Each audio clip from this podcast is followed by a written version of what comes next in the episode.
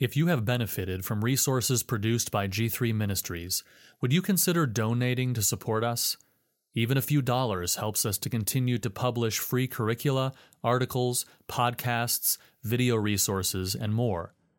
Visit g3min.org/give or open the G3 app to give a one-time or monthly donation. Articles from G3 Ministries. Cultivating a Servant's Heart, written and read by Jacob Tanner. After I was baptized at age 10, I remember the parable of the sheep and goats making a great impression upon me. In Matthew chapter 25 verses 31 to 46, Jesus informs us that there will come a judgment day when all people will be gathered together before the Lord, with one group being like sheep and the other like goats. To the sheep, Jesus will turn and say, Come, you who are blessed by my Father, inherit the kingdom prepared for you from the foundation of the world. For I was hungry, and you gave me food.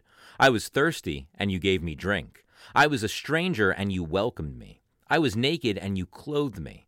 I was sick, and you visited me. I was in prison, and you came to me. Matthew chapter 25, verses 34 to 36. When the sheep asked when they did these things, the king, Jesus, responds, Truly I say to you, as you did it to one of the least of these my brothers, you did it to me. Matthew 25, 40. On the opposite side are the goats, who are rebuked and sentenced to everlasting punishment in hell. For truly I say to you, as you did not do it to one of the least of these, you did not do it to me. Matthew 25, 45. I remember hearing this parable and, as it impressed itself deeply upon me, sensing a deep desire to serve the Lord and his people. I approached the pastor of the church we attended at the time and asked where I could serve and what I could do. His answer? He handed me a vacuum cleaner and told me to get to vacuuming. Now, of course, he didn't actually word it like that, but praise the Lord, he recognized the importance of allowing me to serve in what many would consider a very small way.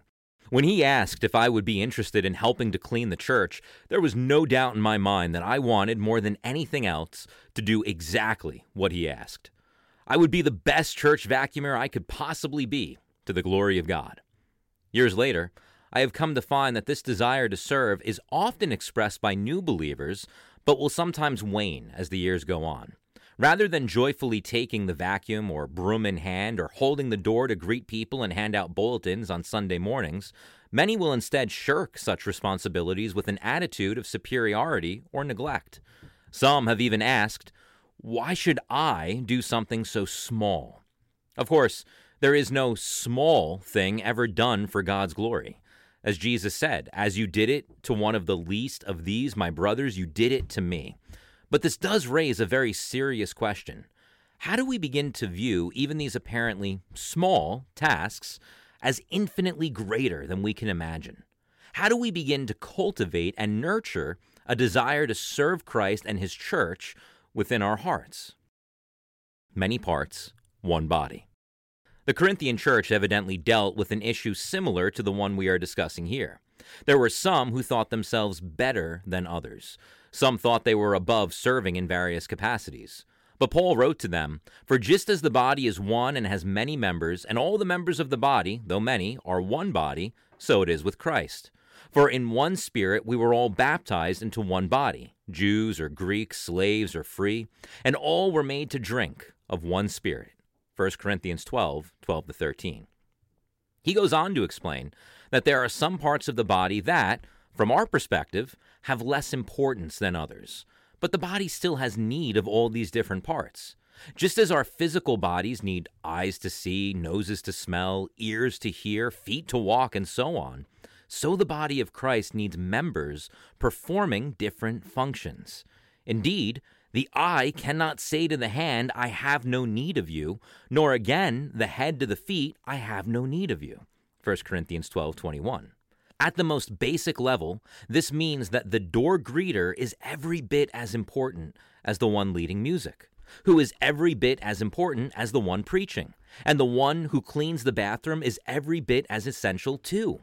The kitchen worker is needed as much as the one who prays over the meal, and the one who cleans up afterward must not be forgotten either. Some of these tasks may be more immediately obvious to others, or may even be more praised than others, but every one of them is important and needed to keep churches flourishing.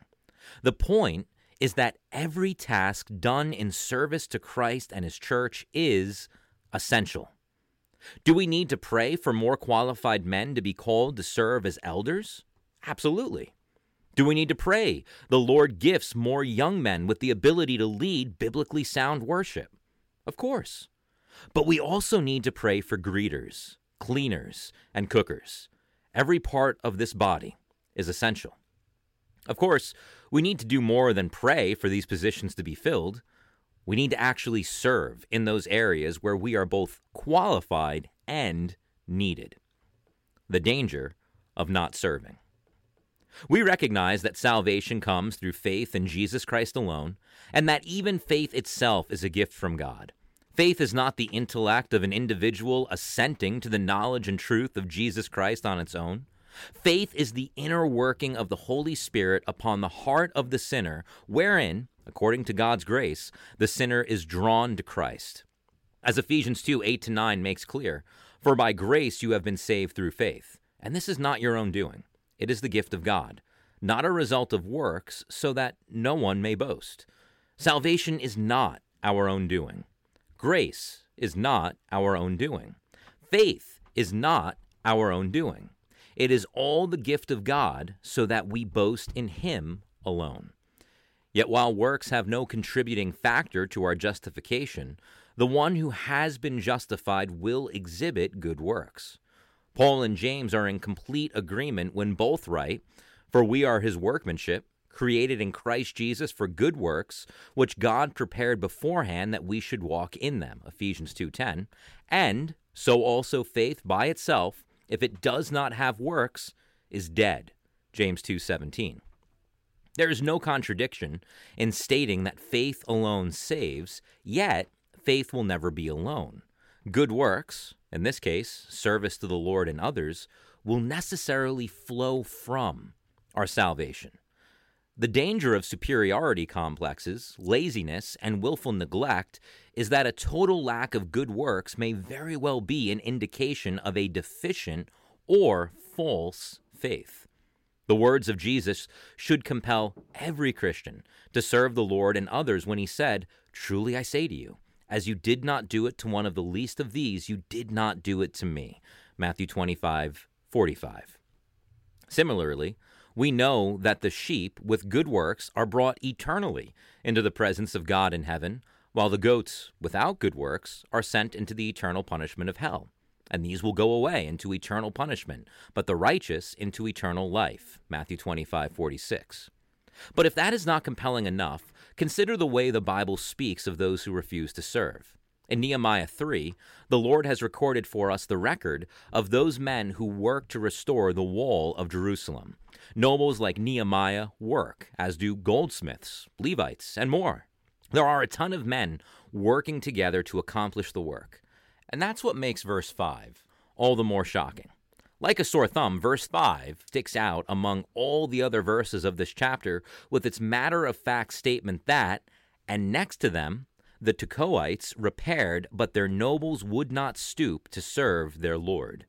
In the whole chapter, there's found only one group of men not building the nobles of the Tekoites. Other nobles are working hard, like Nehemiah, but not the nobles of the Tekoites. They would not stoop to serve their Lord. They prove themselves to be goats. Let it never be said of us that we would not stoop to serve the Lord. What a damning indictment against these nobles. They failed to see themselves for what they truly were creatures created to serve and glorify their Creator. Instead, with a puffed up view of themselves, they thought they were above serving the Lord. Foolishly, they saw service to the Lord as stooping rather than rightly perceiving all service to the Lord as actually being lifted up to a place of honor. Better to be a sweeper in God's house than counted as one who would not stoop. We ought to never think ourselves so grand, so spectacular, so wonderful that we convince ourselves we are above serving the Lord in some capacity. Our creature creator distinction matters a great deal. God made us from the dust of the earth, and to dust we shall return. It should be no difficult thing to stoop ourselves before the King of Kings and Lord of Lords, for apart from Christ, we are but worms that grovel in the mud and decay. Besides, it does not lower us to serve God, but actually lifts us up. We see the right attitude that servants of the Lord should possess in Psalm 84. In this psalm, the sons of Korah stand in opposition to the nobles of the Tekoites, who would not stoop themselves to serve the Lord. The sons of Korah, as sheep, approach God with the right attitude. In Psalm 84:10, the psalmist writes, "For a day in your courts is better than a thousand elsewhere. I would rather be a doorkeeper in the house of my God than dwell in the tents of wickedness." Do you see the difference?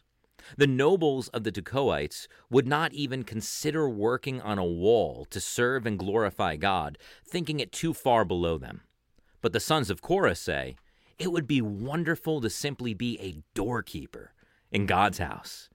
Indeed, it would be better to be the designated sweeper of your local church than be found as one who would not stoop in service to God and his people.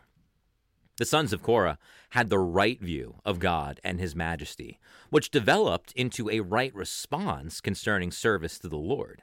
They were not only willing to basically act as the janitors of the temple, but were pleased to stoop themselves in such service to their Lord, because they knew it was a far grander blessing to serve God in some capacity or another than to refuse out of some sense of sinful pride.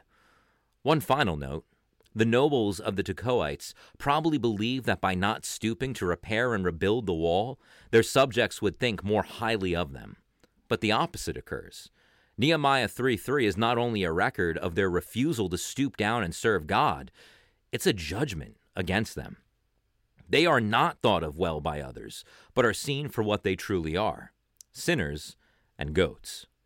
Those who refuse to bow, stoop down, and serve the Lord now will find that, in the final analysis, the Lord will bring them to their knees before Him anyway. Salvation will no longer be possible when they are forced to stoop before their Maker, but they will fulfill the purpose for which they were created when, under God's judgment, they glorify the Lord by acknowledging Christ as Lord. While it is today, though, let us serve the Lord. We are members of his body, and every part and function are essential. And when we serve in this way, we can look forward to hearing those sweet words Come, you who are blessed by my Father, inherit the kingdom prepared for you from the foundation of the world.